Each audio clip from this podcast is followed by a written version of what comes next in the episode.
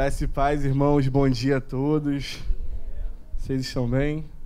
Graça e paz é muito uma denúncia da minha raiz pentecostal, né? Graça e paz. Se alguém. Ah, tá trazendo já. Obrigado, João. Água. Hum. Deixa eu tomar só um pouquinho de água aqui.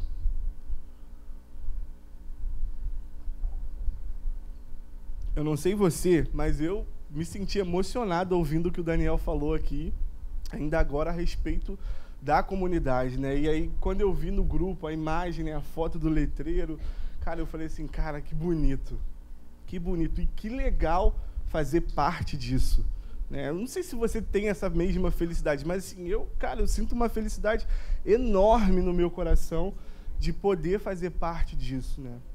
De fato, Deus está movendo nesse lugar. Deus está movendo sobre nós. E isso é muito bom muito bom de verdade. Muito bom. E eu quero convidar você a abrir a sua Bíblia em Marcos, no capítulo 5.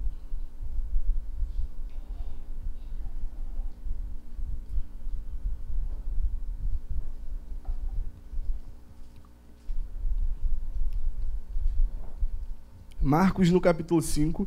Nós vamos ler do versículo 21 até o versículo 24. E aí depois a gente vai pular para o versículo 35 e vamos até o 42. Amém? Marcos 5, do 21 ao 24. Ah, irmão, eu vou falar de novo sobre a Bíblia impressa, hein? Toda vez que eu tiver oportunidade, eu vou falar sobre isso. Vamos trazer Bíblia impressa para a igreja, irmão. Muito importante a gente fazer isso, gente muito importante você ter uma Bíblia impressa e ter contato com ela, criar vínculo com ela. Né? O celular, abrir no celular é uma bênção. Sim, eu, eu concordo com isso. Eu não jogo ela, não condeno a Bíblia no celular. Mas são para situações em que a gente não consegue usar a Bíblia impressa. No ônibus, por exemplo, é muito difícil você usar uma Bíblia impressa no ônibus.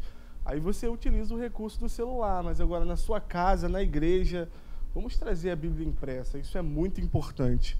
É muito importante porque você cria um vínculo com ela. Isso aí. que exposição é essa?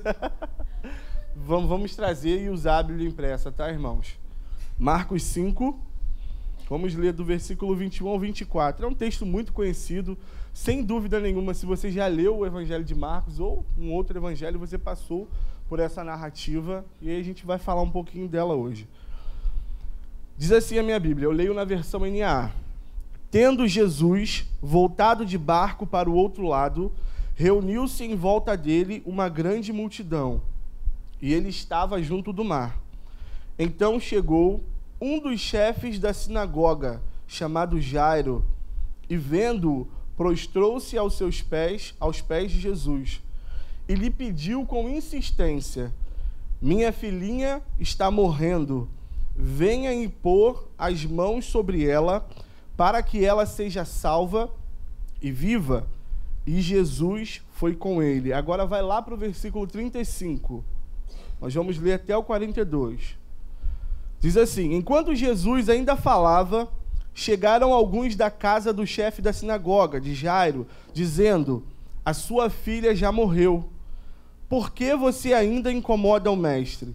Mas Jesus sem levar em conta tais palavras, disse ao chefe da sinagoga: Não tenha medo, apenas creia.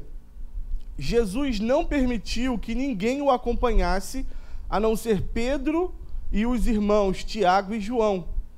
Chegando à casa do chefe da sinagoga, Jesus viu o alvoroço, os que choravam e os que pranteavam muito. Ao entrar, disse: por que vocês estão alvoroçados e chorando? A criança não está morta, mas dorme. E riam-se dele. Mas Jesus, mandando que todos saíssem, levou consigo o pai e a mãe da criança e os que vieram com ele, e entrou onde ela estava. Tomando a criança pela mão, disse: Talitacumi, que quer dizer: Menina, eu digo a você, levante-se. Imediatamente, imediatamente, a menina que tinha 12 anos se levantou e começou a andar. Então, todos ficaram muito admirados. Nós cantamos aqui nessa manhã uma música que diz assim, ó: Porque grande és tu, maravilhas fazes tu, não há outro igual a ti. Você cantou isso hoje nessa manhã. Mas será que nós acreditamos de fato no poder de Deus? Será que nós acreditamos de fato que Deus opera maravilhas? Será que isso é uma realidade para o nosso coração? Responde isso para você mesmo. Será que você acredita mesmo que Deus é poderoso? Você acredita que o Deus que nós nos reunimos aqui para louvar, para adorar, você crê que ele tem poder? Você acredita que ele é poderoso? Você acredita que o poder de Deus demonstrado nas Escrituras, tanto no Antigo Testamento quanto no Novo, é o mesmo poder do Deus que a gente canta quando a gente se reúne aqui, ou quando a gente se reúne na nossa igreja caseira, ou quando nós estamos no nosso momento devocional? Será que nós cremos nisso de fato? Será que isso é uma realidade para o nosso coração? Todo mundo aqui acredita que a Bíblia é a palavra de Deus. Tem alguém aqui que não acredita nisso? Se tiver, sinaliza agora. Tem alguém que não acredita que a Bíblia é a palavra de Deus? Amém. Todo mundo acredita que a Bíblia é a palavra de Deus. E a Bíblia, meus irmãos, a palavra de Deus, ela afirma Deus como poderoso. A Bíblia, que é a palavra de Deus, que é a revelação mais assertiva, mais precisa que nós temos a respeito de Deus, ela afirma Deus como poderoso. E não somente isso, a Bíblia afirma Deus como todo-poderoso. E ao dizer que Deus é todo-poderoso, a Bíblia está dizendo que o poder que Deus tem, ele tem em sua máxima. Ela está dizendo que ele tem todo o poder, que não é um poderzinho, mas todo o poder. Você percebe que existe uma diferença? Ela não diz apenas que Deus é poderoso. Ah, Deus é poderoso. Não, ela diz: Deus é todo poderoso. Deus tem todo o poder. Ele é o todo poderoso. Então, todo o poder fora de Deus não pode nunca ser comparado ao poder de Deus. Por quê? Porque sempre será menor. Porque se Deus é o único que tem o poder em sua máxima, se Deus é o único todo-poderoso, como nós falamos aqui que a Bíblia afirma, nenhum outro poder pode ser comparado ao poder de Deus. Nenhum outro poder. E aí, por que é importante a gente ressaltar isso, irmão? Muita gente despreza o fato de que a igreja, e se você é igreja, você também tem um inimigo. Muita gente despreza o fato de que o diabo, nosso adversário, ele é uma pessoa, é uma personalidade, ele de fato existe. E sim, ele tem poder. O diabo ele não é como um cachorro de rua que late em cima de você e você bate o pé e ele sai correndo. Não. Ele é o nosso inimigo e sim, ele tem poder. Mas por que é necessário nós reafirmar, reafirmarmos que Deus é o único que tem todo o poder? Para que a gente não tenha medo do diabo. Para que a gente não tenha medo do nosso inimigo. Nós não podemos estar num lugar e crer em um Deus que é todo poderoso e ao mesmo tempo ter medo do diabo. Por quê? Porque ele tem poder sim, a gente não despreza isso. Mas Deus é o único todo-poderoso. Deus é o único todo-poderoso. Ele é o único que tem todo o poder. Então, como eu falei, todo poder fora de Deus está abaixo do poder de Deus. E é isso que significa, e aqui, com certeza, acho que 90% das pessoas que estão aqui já ouviram a expressão onipotente. Você já ouviu a expressão onipotente? É isso que se refere à expressão onipotente. Né? Que aí, teologicamente, a gente posiciona isso como um atributo incomunicável de Deus.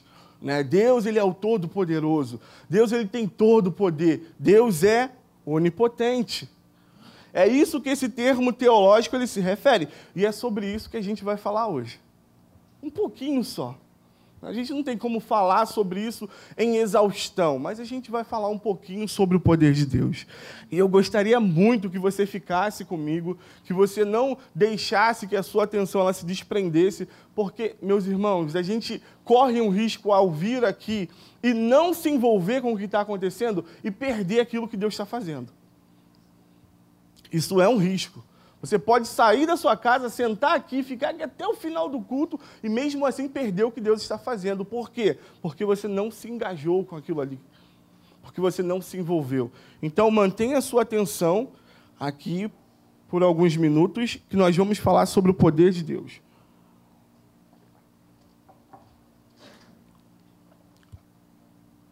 Para que a gente consiga falar sobre o poder de Deus de maneira saudável, a gente precisa contextualizar algumas coisas historicamente falando. Né? A gente não pode só falar, porque quando a gente olha para o nosso contemporâneo, a gente vê algumas coisas muito difíceis sendo ditas a respeito de Deus e a respeito do poder de Deus, e isso tem ligação com fatos históricos. Então a gente vai caminhar da seguinte forma: a gente vai contextualizar historicamente, a gente vai olhar alguns textos da Bíblia, e aí a gente vai voltar para a narrativa que a gente leu a respeito da filha de Jairo. Então não fica ansioso que a gente vai voltar para o texto que a gente leu. Não fica ansioso, calma. Né? Então, quando a gente para para pensar historicamente e a gente tenta colocar um pano de fundo, a gente precisa olhar ali para os anos de 70, 80.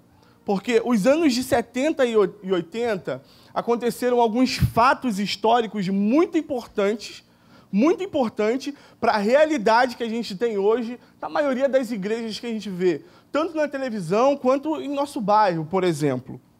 Então, o primeiro fato histórico que aconteceu entre 70 e 80 é a efusão do neopentecostalismo.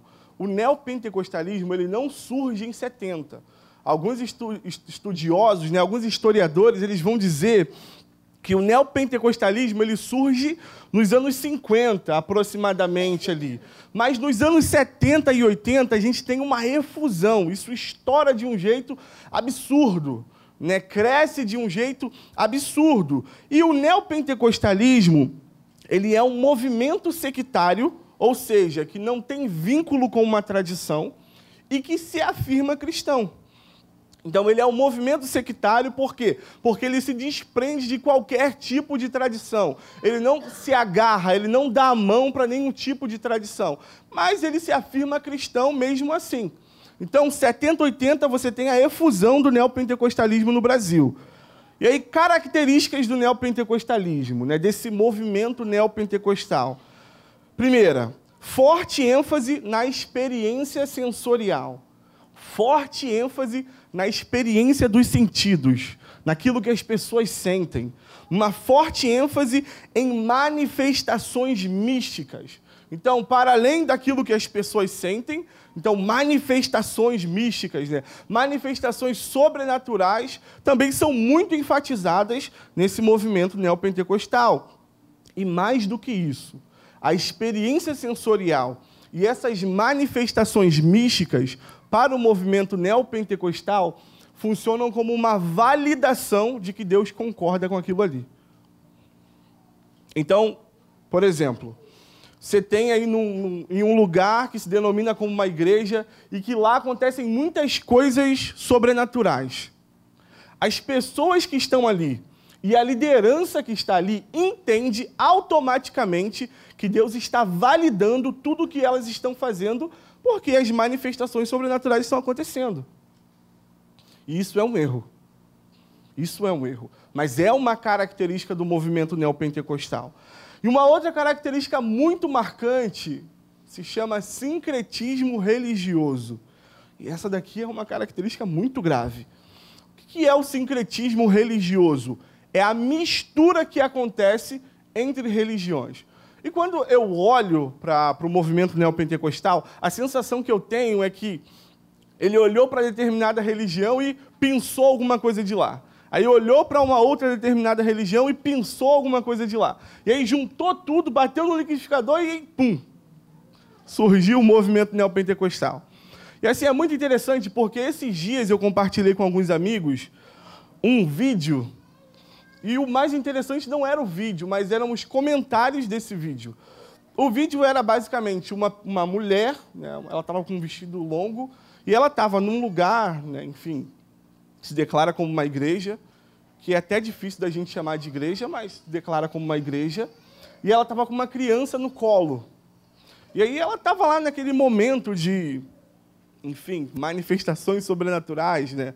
Experiências sensoriais. E ela fazia alguns movimentos assim diferentes com a criança. Né? Tipo, ela balançava a criança de um jeito assim diferente. E ela baixava e levantava. Enfim, ela fazia uns movimentos esquisitos com a criança no colo. E aí, curiosamente, eu fui ler os comentários.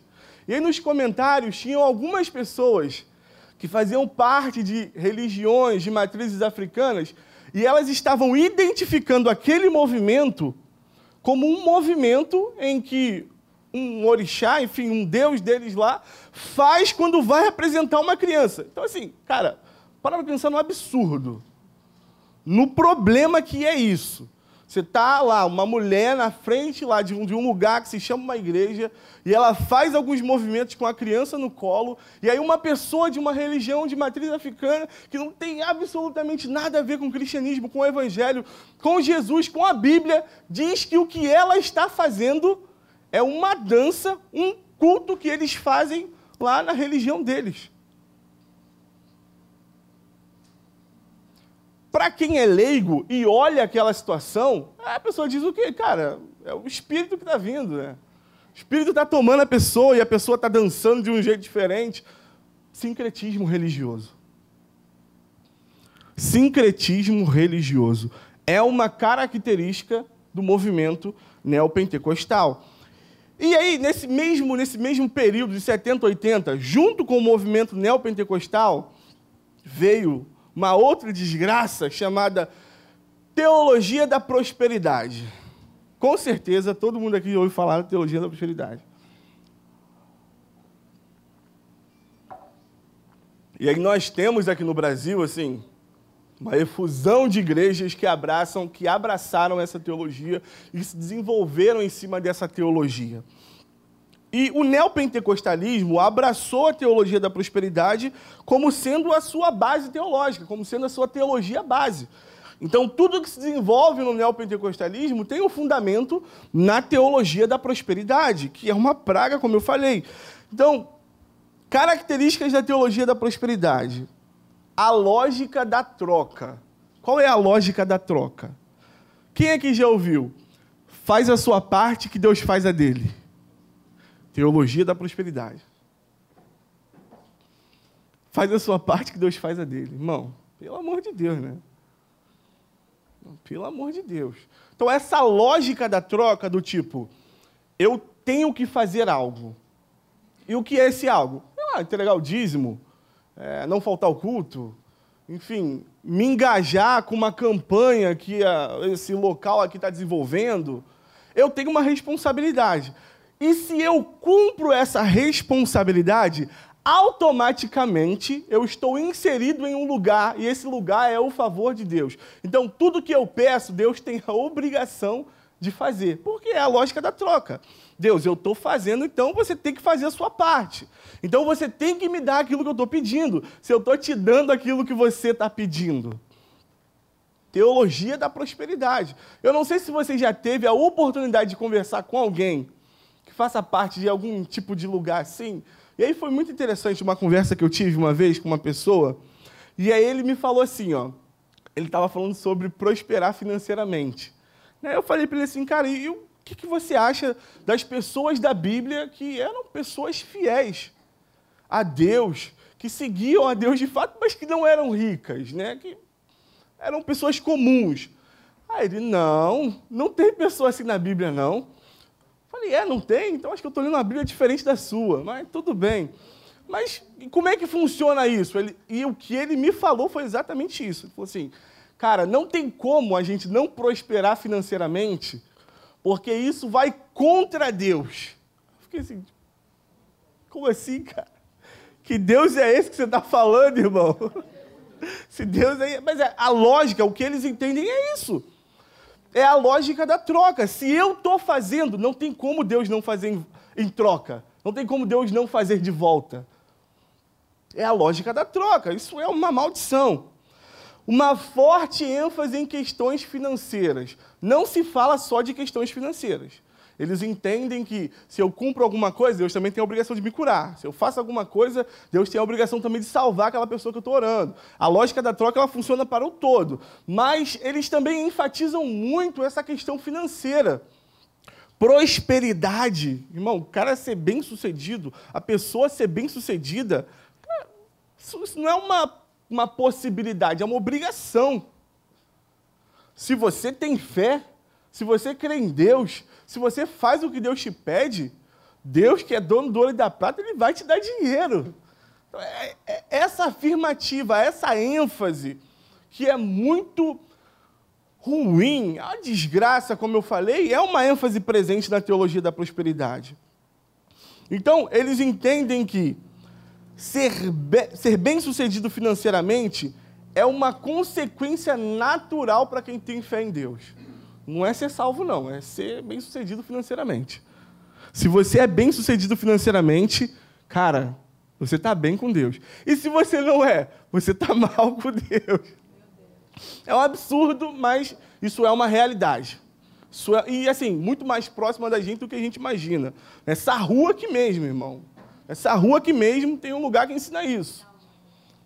Não, não vou falar nome, não vou falar nome. Mas nessa rua aqui mesmo tem. E assim, cara, em todos os bairros praticamente. Até nos lugares mais difíceis de se chegar.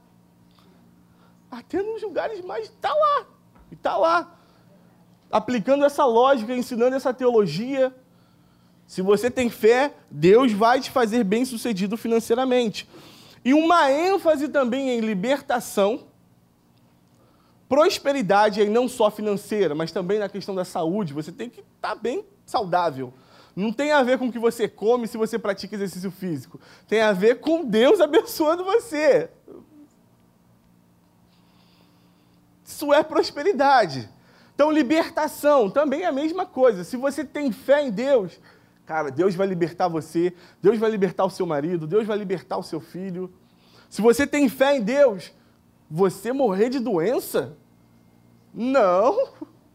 Não, isso não acontece. Isso não pode acontecer são ênfases da teologia da prosperidade. Agora você imagina o mal que isso faz. E a quantidade de pessoa que acredita nisso. Por isso que é necessário que você se engaje com uma igreja séria. Por isso que é necessário que você se envolva com uma igreja séria. Que você esteja aqui de verdade. Que você consiga absorver a identidade do que está sendo pregado aqui, do que está sendo ensinado aqui, porque tem muita gente perdida, tem muita gente sendo enganada, tem muita gente sendo manipulada. Muita gente, muita gente. E nesse mesmo período, surgem muitas igrejas que, assim, como é que eu vou falar isso sem falar nome, né? Então, não vou falar nome, não. Mas assim, você liga a televisão de segunda a sexta. Três horas da tarde. Irmão, se tá ali, tá, tá nesse saco. Só não pode falar o canal. se você liga a televisão, segunda a sexta, e tá ali, irmão, não tem uma que se salve. Todas elas entram nesse contexto do neopentecostalismo e da teologia da prosperidade. E se você pesquisar, assim, uma dica, se você estiver interessado, não tiver entendido ainda quem são essas igrejas, e você estiver interessado, pesquisem quais foram as igrejas que surgiram assim, 70, 80, que são muito famosas, né? Tem muitos lugares, enfim. Oh, meu Deus, não, aí...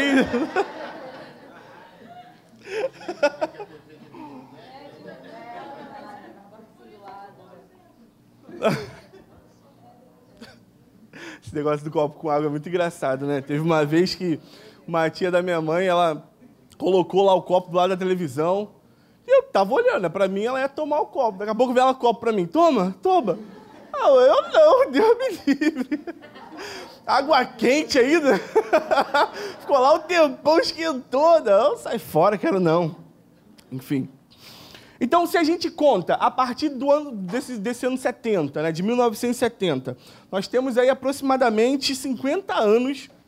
Gente, olha só, 50 anos disso se desenvolvendo assim drasticamente no Brasil. Disso colando em solo brasileiro.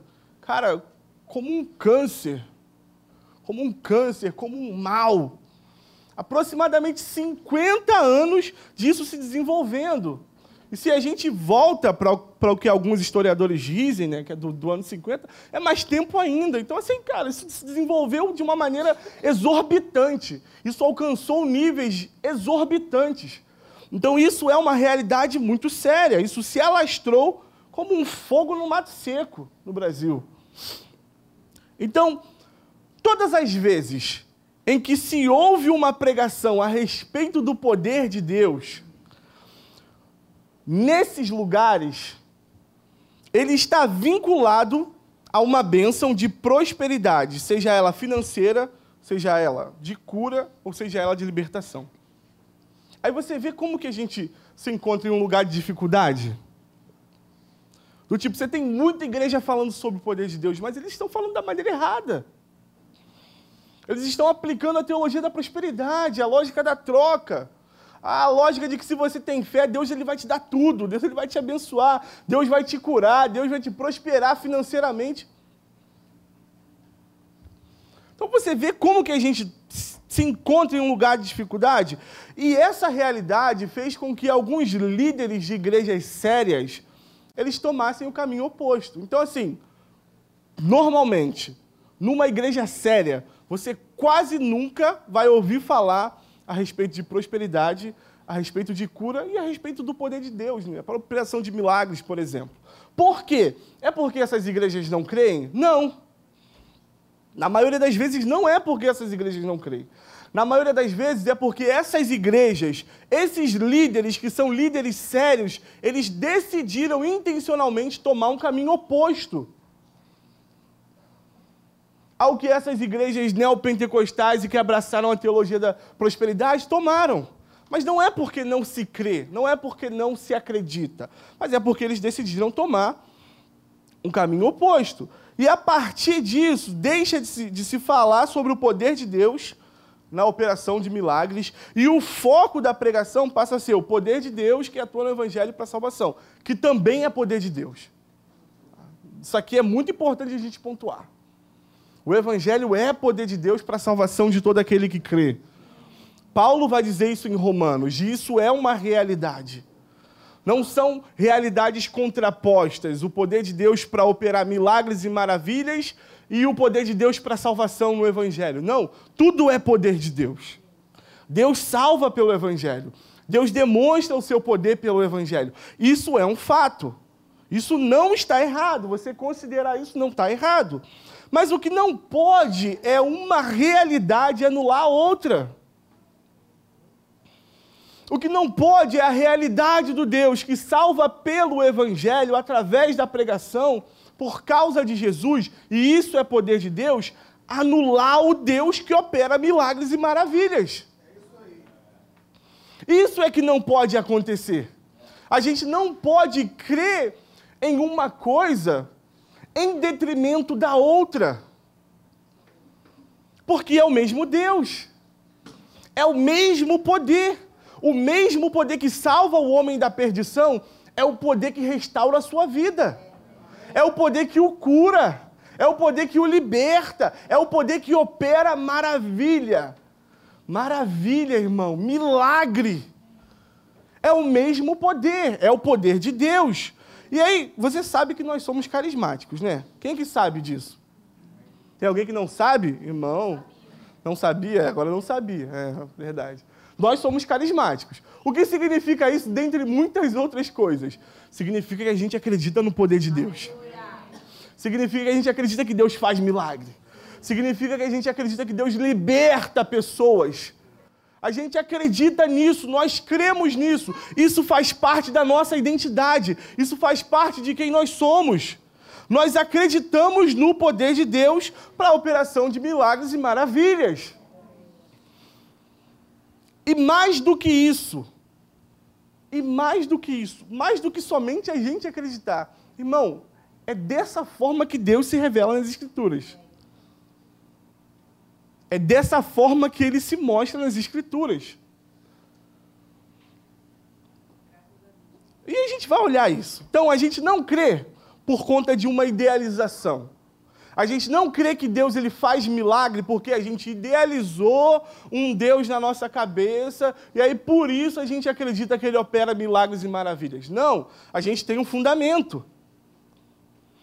Nós cremos nisso porque o próprio Deus se revela assim.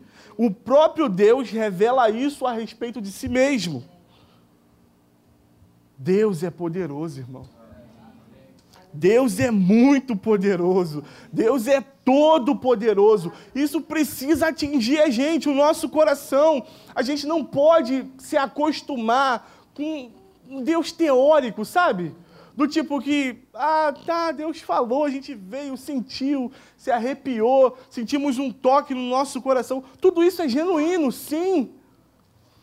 Mas nós precisamos esperar mais. Nós precisamos ter uma expectativa maior a respeito de um Deus que opera milagre e maravilha. A gente precisa ter isso. Porque se a gente não age dessa forma, nós estamos ignorando o que Deus fala a respeito de si mesmo.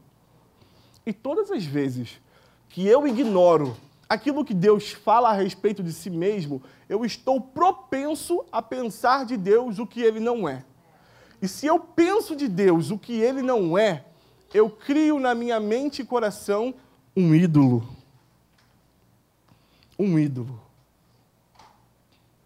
Deus é poderoso, irmão. Então vamos lá. Abra sua Bíblia comigo em Êxodo. Segundo livro da Bíblia, tá, irmão? Pelo amor de Deus. Êxodo.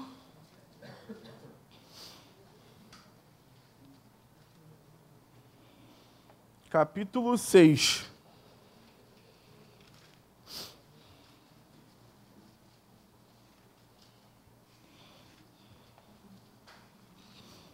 Êxodo 6. Depois que a gente lê esse texto, você deixa aberto em Êxodo mesmo, porque a gente vai só seguir um pouquinho para frente. Eu falei para você, ainda agora, que Deus ele se apresenta assim. É, Deus ele se mostra assim. Ele se revela assim, como um Deus poderoso.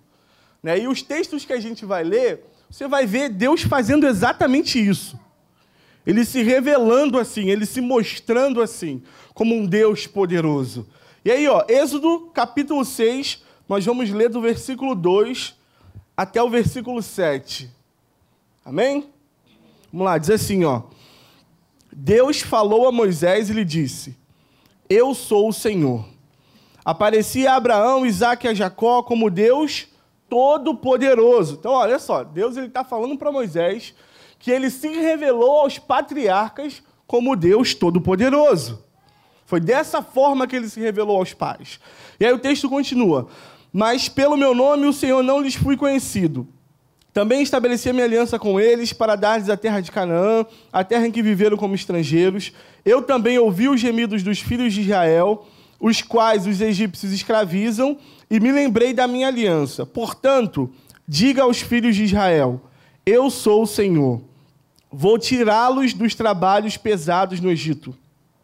Vou livrá-los da escravidão. Vou resgatar vocês com braço estendido e com grandes manifestações de juízo. Eu os tomarei por meu povo e serei o seu Deus. E vocês saberão que eu sou o Senhor, seu Deus, que os tiro dos trabalhos pesados no Egito.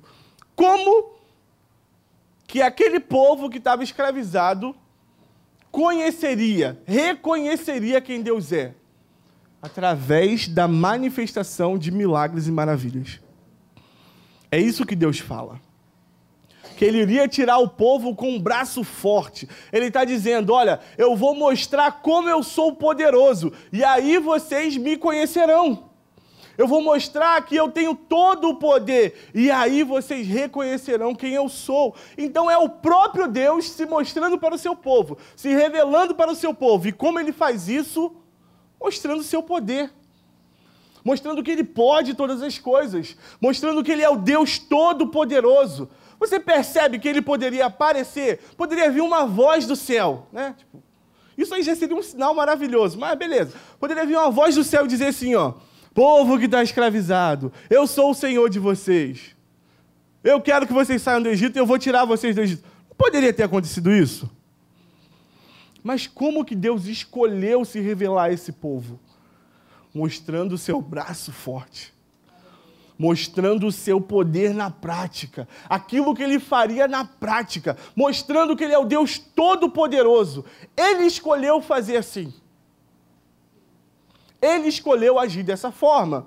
E aí, ó, em Êxodo, um pouquinho mais para frente, no capítulo 7, do versículo 3 ao versículo 5, se no capítulo 6 Deus se revelava ao seu povo como Deus Todo-Poderoso, agora ele vai dizer que os egípcios, que não eram o seu povo, o conheceriam por causa do seu poder. Ó, Êxodo, capítulo 7, do 3 ao 5, olha o que diz o texto. Eu, porém, endurecerei o coração de Faraó e multiplicarei na terra do Egito os meus sinais e as minhas maravilhas.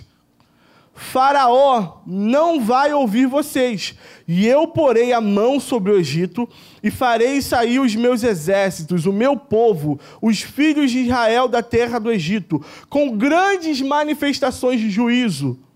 Os egípcios saberão que eu sou o Senhor, quando eu estender a mão sobre o Egito e tirar do meio deles os filhos de Israel. Como que os egípcios saberiam que ele é o Senhor? Quando ele desse uma demonstração do seu poder. Então, não só os seus, não só o seu povo o reconhece pelo seu poder, mas também aqueles que não são seu povo. Aqueles que não são seu povo, quando veem maravilhas acontecendo, eles chegam à conclusão de que, cara, só pode ser o único Deus verdadeiro, só pode ser o Deus de Israel. Ele se revela até para quem não é o seu povo como Deus Todo-Poderoso. É assim que ele decidiu se revelar, é assim que Deus decidiu fazer. Foi a forma que ele escolheu.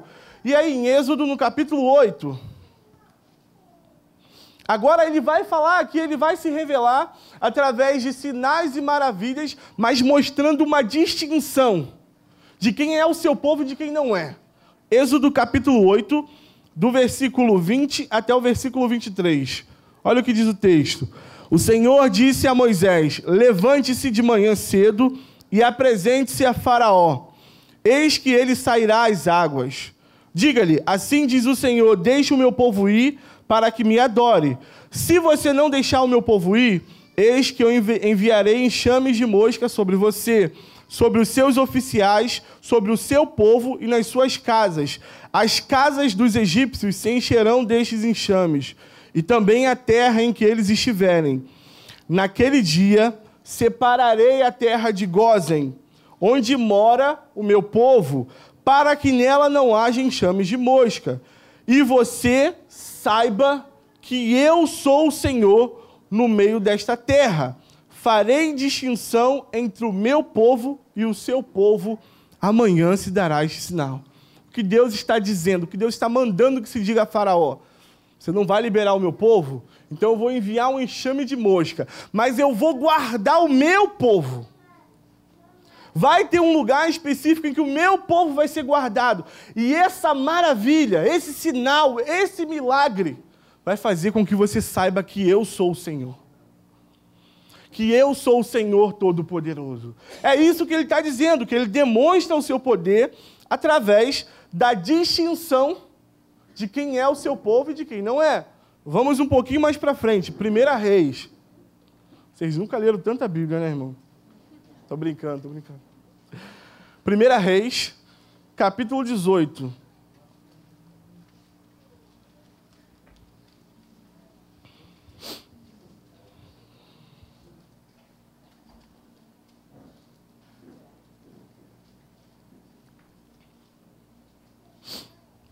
Nós vamos ler do versículo 36 até o versículo 39. 1 Reis, capítulo 18.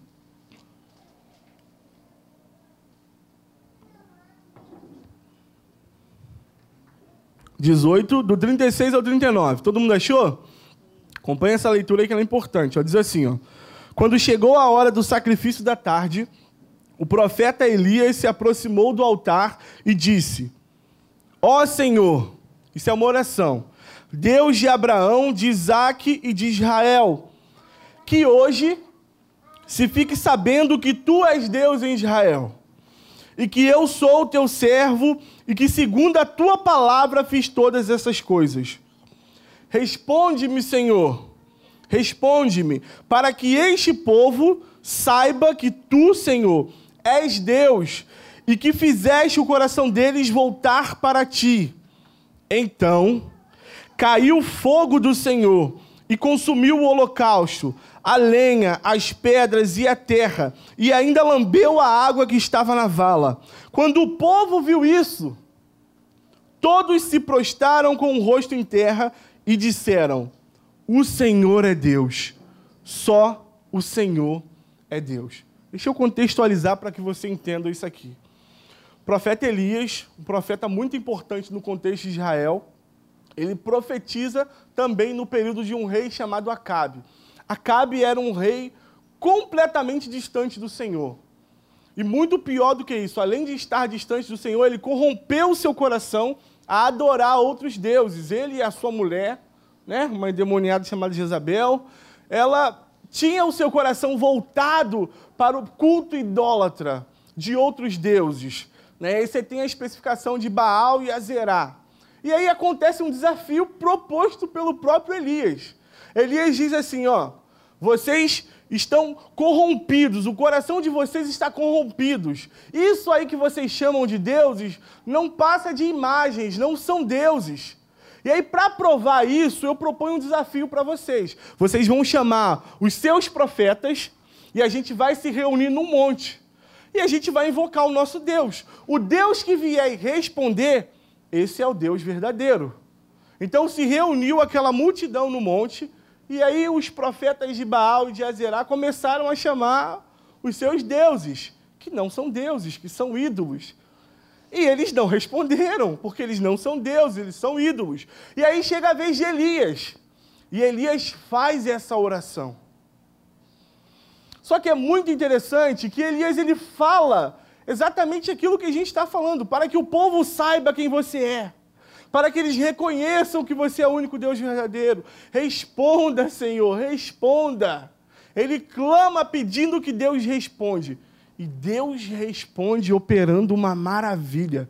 Irmão, cai fogo do céu. Assim, desce fogo do céu. E não é uma fagulha, né? um chamusco de fogo. É fogo de verdade, que consome tudo aquilo que ele colocou ali no altar como holocausto. E essa manifestação maravilhosa faz com que todos os que estavam ali reunidos reconheçam quem é o Senhor. Então você vê que isso parte de Deus. Deus ele se mostra dessa forma. Deus ele se mostra como poderoso. Deus ele se mostra como Deus todo poderoso que opera milagres e maravilhas. Isso parte de Deus. Então a gente crê que Deus faz milagres e maravilhas não é fruto de uma idealização da nossa cabeça. Não é uma ideia utópica que a gente tem a respeito de Deus. É a realidade do que esse Deus fala a respeito de si mesmo. É assim que ele se apresenta, é assim que ele se mostra. Irmão, Deus sempre chega com o pé na porta. Ele, né, na maioria dos casos é assim. Na maioria dos casos é com uma operação de uma maravilha, para que as pessoas reconheçam quem Ele é, o Deus Todo-Poderoso, aquele que tem todo o poder, o Deus Onipotente. Deus faz dessa forma. E aí, por exemplo, vou citar um outro exemplo para você aqui. Quando Deus ele responde Jó, a partir do capítulo 38, o que ele fala para Jó? Ele fala dos seus feitos. Ele fala das maravilhas que ele operou. Ele fala da sua criação. E ele questiona Jó, dizendo: quem foi que fez tudo isso? Será que você esqueceu que a terra que você está pisando, você só está pisando porque foi eu quem fiz? Foi eu quem operei isso, foi eu quem fiz isso de maneira milagrosa. Quando ele responde a Jó, ele fala dos seus feitos, ele fala da sua grandiosidade, ele fala do seu poder. E qual foi a reação de Jó a respeito disso? O que, que Jó declara? Jó declara assim, ó. Antes eu conhecia você de ouvir falar. Agora os meus olhos te veem. Irmão, Jó estava vendo Deus? Sim, isso é literal, tipo assim, Deus ficou em pé na frente de Jó? Não! Não! O que Jó está dizendo é que ele ganhou uma revelação maior a partir da consciência do poder de Deus. Quando ele olhou para aquilo que Deus fala para ele, para os questionamentos que Deus faz a ele, a respeito de quem criou todas as coisas, a respeito de quem sustenta todas as coisas, ele teve um encontro com a realidade da revelação desse Deus, que é todo-poderoso. E ele diz: Agora os meus olhos te veem. Agora não é só de ouvir que eu te conheço, mas agora os meus olhos te veem. E então a gente volta agora para Marcos. Volta lá para Marcos no capítulo 5.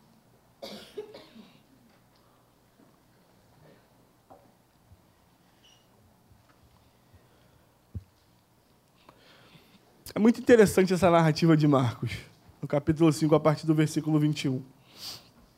Então, todo mundo achou? Não, tá. Marcos, capítulo 5, a gente leu do 21 até o 24, depois a gente pulou para o versículo 35. Segundo a narrativa de Marcos, se você olha para os versículos anteriores, você vai ver que Jesus ele acabou de realizar um exorcismo.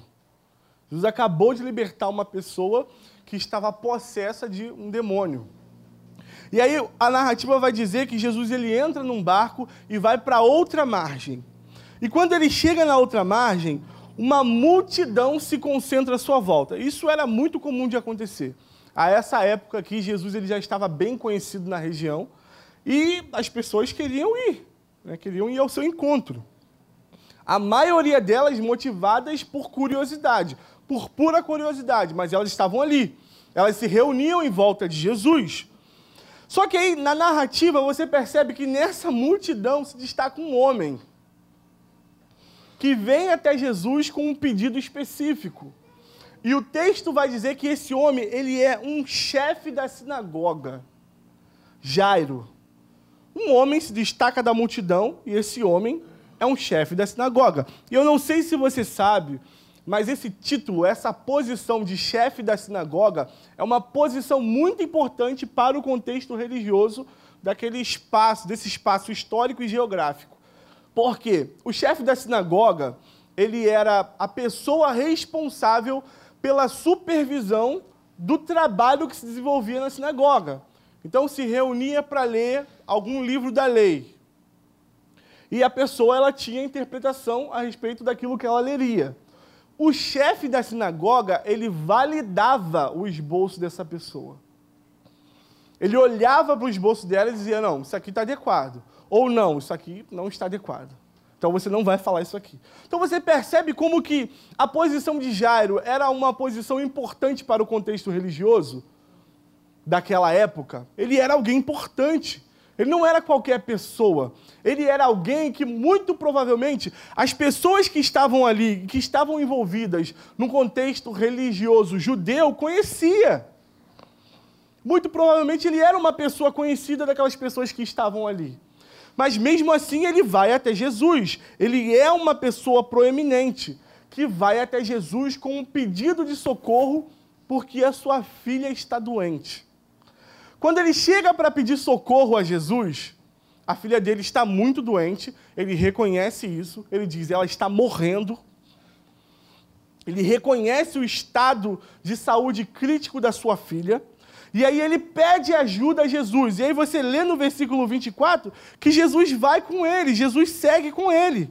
A sua filha está muito doente, ele pede ajuda e Jesus vai com ele. Só que aí no meio do caminho, cara, isso aqui é muito interessante, porque no meio do caminho acontece uma intercorrência. A gente não leu para não ficar muito grande a leitura, mas acontece uma outra narrativa de cura. É bem tipo assim, no meio. Jairo vai até Jesus, chama Jesus para ir curar sua filha. Jesus está indo para curar sua filha. E no meio do caminho aparece uma outra pessoa querendo também ser curada. E essa pessoa ela é curada, que é a mulher do fluxo de sangue. É, a mulher do fluxo de sangue toca em Jesus, recebe a cura e aí começa um diálogo. Só que Jairo está ali, irmão. Esperando. Consciente de que a sua filha está morrendo. Eu não sei você, mas assim, eu gosto de me colocar no lugar dessas pessoas. Se eu estivesse ali no lugar de Jairo, a primeira coisa que eu ia pensar era, era meu irmão, tanta hora para essa mulher tocar no vestido de Jesus, ela tocou logo agora. não tinha uma outra situação mais oportuna, não? E eu pensaria, pô, será que Jesus não ouviu dizendo que minha filha está morrendo? Será que. Porque assim, você reconhece que Jairo vai até Jesus para que Jesus cure a doença da sua filha, para que ela não morra? É isso que o texto diz. Ele não quer que a sua filha morra. Ela está morrendo, mas ele não quer que ela morra. Então ele pede para que Jesus cure a doença dela. E aí acontece essa intercorrência. E Jesus está ali, conversando com a mulher do fluxo de sangue.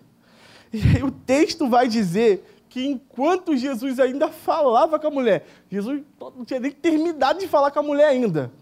Chegam algumas pessoas da casa de Jairo e dizem para ele assim: ó, felizmente a sua filha morreu sua filha morreu. Então, se você foi até Jesus para que ele cure a doença da sua filha, deixe Jesus em paz. Porque a doença já matou a sua filha. Ela já morreu. Só que aí o texto diz que imediatamente, imediatamente, Jesus olha para Jairo e ele diz uma coisa extraordinária. Ele diz: Não tenha medo, apenas creia. Aí eu me coloco na situação de Jairo de novo aqui nesse momento assim, pô, Jesus, não tenha medo, eu já estou de luto. medo eu estava quando ela estava viva. Ela morreu. Mas a Bíblia ela não fala de nenhuma reação de Jairo. Então a gente acredita que ele tenha crido nisso. Mas essa foi a posição que Jesus tomou. Jesus olhou para Jairo e disse: Não tenha medo, apenas creia. E aí Jesus chega no local em que a menina está morta. O, o texto vai dizer que a menina estava morta. Ele chega no lugar e ele está diante daquela situação de morte. E aí o texto vai dizer que tem gente chorando, tem gente pranteando, toda aquela situação que é normal em uma situação de morte. Né? E aí eu quero abrir um parênteses aqui, às vezes a gente se coloca numa posição de muita insensibilidade diante de alguém que perdeu uma, alguma pessoa importante. E a gente tenta menosprezar, do tipo, ah, cara, se existe uma fala ruim para você falar, quando alguém perdeu alguma pessoa importante, é, ah, ela está num lugar melhor. Essa é uma frase muito ruim de se usar. Então não use essa frase, amém? Não diga isso para uma pessoa que perdeu alguém próximo. Não diga isso. O que a Bíblia diz é que você deve chorar com quem chora. Então, se aquela casa está chorando, você só vai ali para chorar mais nada. Você não tem que ter uma palavra. Você não tem que ter uma palavra. Você precisa ser sensível àquela situação e chorar. Fecha o parênteses. Então Jesus está diante daquela situação. E aí o que Jesus fala é: a criança não morreu, ela apenas dorme. E aí as pessoas que estavam chorando começam a rir. Curioso isso, né? Mas, enfim. Elas riram, riram de Jesus, riram do que Jesus falou a respeito daquela situação. Lembrando, Jesus falou que a criança estava dormindo, mas o texto deixa claro para a gente que a criança havia morrido. A criança não estava não tava dormindo, ela tinha morrido. Ela tinha morrido. Por que Jesus falou isso? Eu não sei. Né, isso é mais uma das coisas que eu vou anotar e vou perguntar para ele quando eu encontrar com ele. Jesus, por que o senhor falou isso aqui? Né? A gente não sabe. Mas o texto deixa claro isso. A criança, ela tinha morrido. E aí, ele está diante de uma situação de morte. A criança morta. Deus, Deus na pessoa do Filho Jesus, está diante de uma situação de morte. A criança está morta, sem vida. E as pessoas choravam exatamente por isso. E aí, o que ele faz é pegar na mão da menina e dar uma ordem. Você entende que Jesus ele não fez nenhum tipo de ritual, né? nenhum tipo de acende uma vela, né? calma aí, fecha aqui, deixa mais escuro, coloca uma luz diferente, vamos cantar uma música, né? Vamos chamar um clima aqui, tipo, esquentar o negócio. Não. Ele simplesmente pega na mão da menina e dá uma ordem. E ele diz: Menina, eu te ordeno, levante-se. Ele dá uma ordem para uma situação de morte. Ele dá uma ordem para uma menina que estava morta. Mas você tem noção de que um ouvido morto não ouve? Eu não sei se você sabe disso, mas um ouvido morto não ouve. Só ouve quando você está vivo. Mas ele pega na mão da menina e ele dá uma ordem. Eu te ordeno, levante-se. E o texto vai dizer que imediatamente a menina levantou. Aleluia. Tipo assim, não teve nenhum uns 30 segundos de drama. É, uns 5 minutinhos de drama. Tipo, vou orar de novo, calma aí. Não. Ele deu uma ordem e imediatamente a menina levantou. O que é isso, irmão?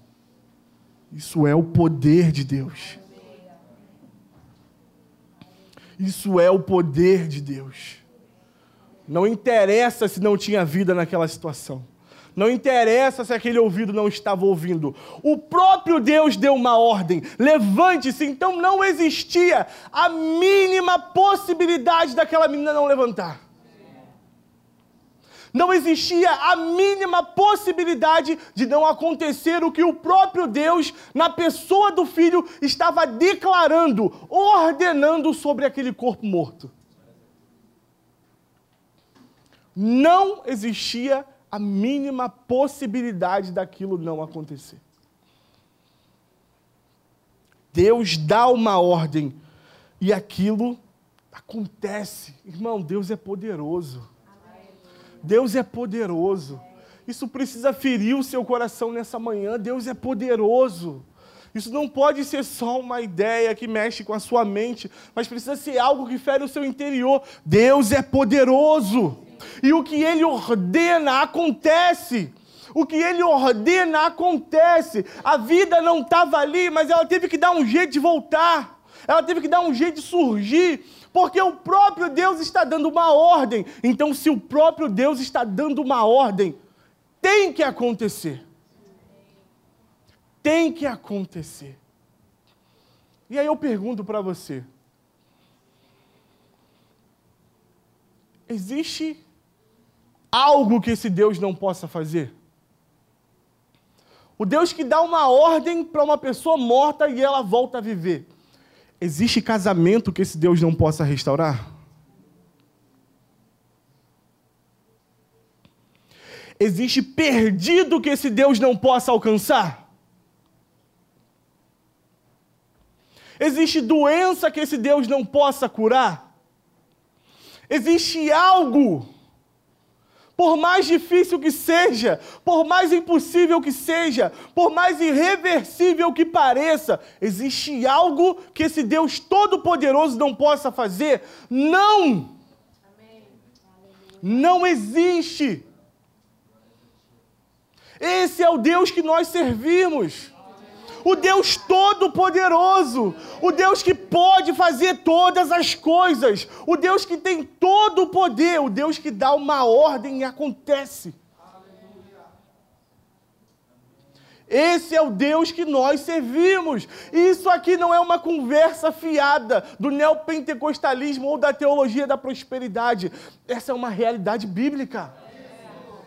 Essa é uma verdade que as Escrituras Sagradas declaram a respeito de Deus. Não existe nada que Deus não possa fazer. Não existe nada que Deus não possa restaurar. Não existe nada tão longe que a mão dele não alcance. Ah, isso precisa mexer com você. Isso precisa mexer com o seu coração. Isso precisa mexer com a sua fé. Não existe nada que Deus não possa fazer. Nada. Absolutamente nada. Deus pode fazer todas as coisas. Deus pode fazer todas as coisas. Deus é todo poderoso. Deus pode fazer todas as coisas. Deus é soberano sobre tudo e sobre todos. Deus é soberano sobre toda situação. Deus é soberano sobre toda pessoa. Deus é soberano sobre todo governo. Deus é soberano sobre toda autoridade. Não existe nada que Deus não possa fazer. Não existe nada que Deus não possa fazer. Deus pode fazer o que Ele quiser. Deus é todo-poderoso, Ele é o Deus todo-poderoso, Ele pode fazer todas as coisas. Se coloque de pé, por favor, irmão.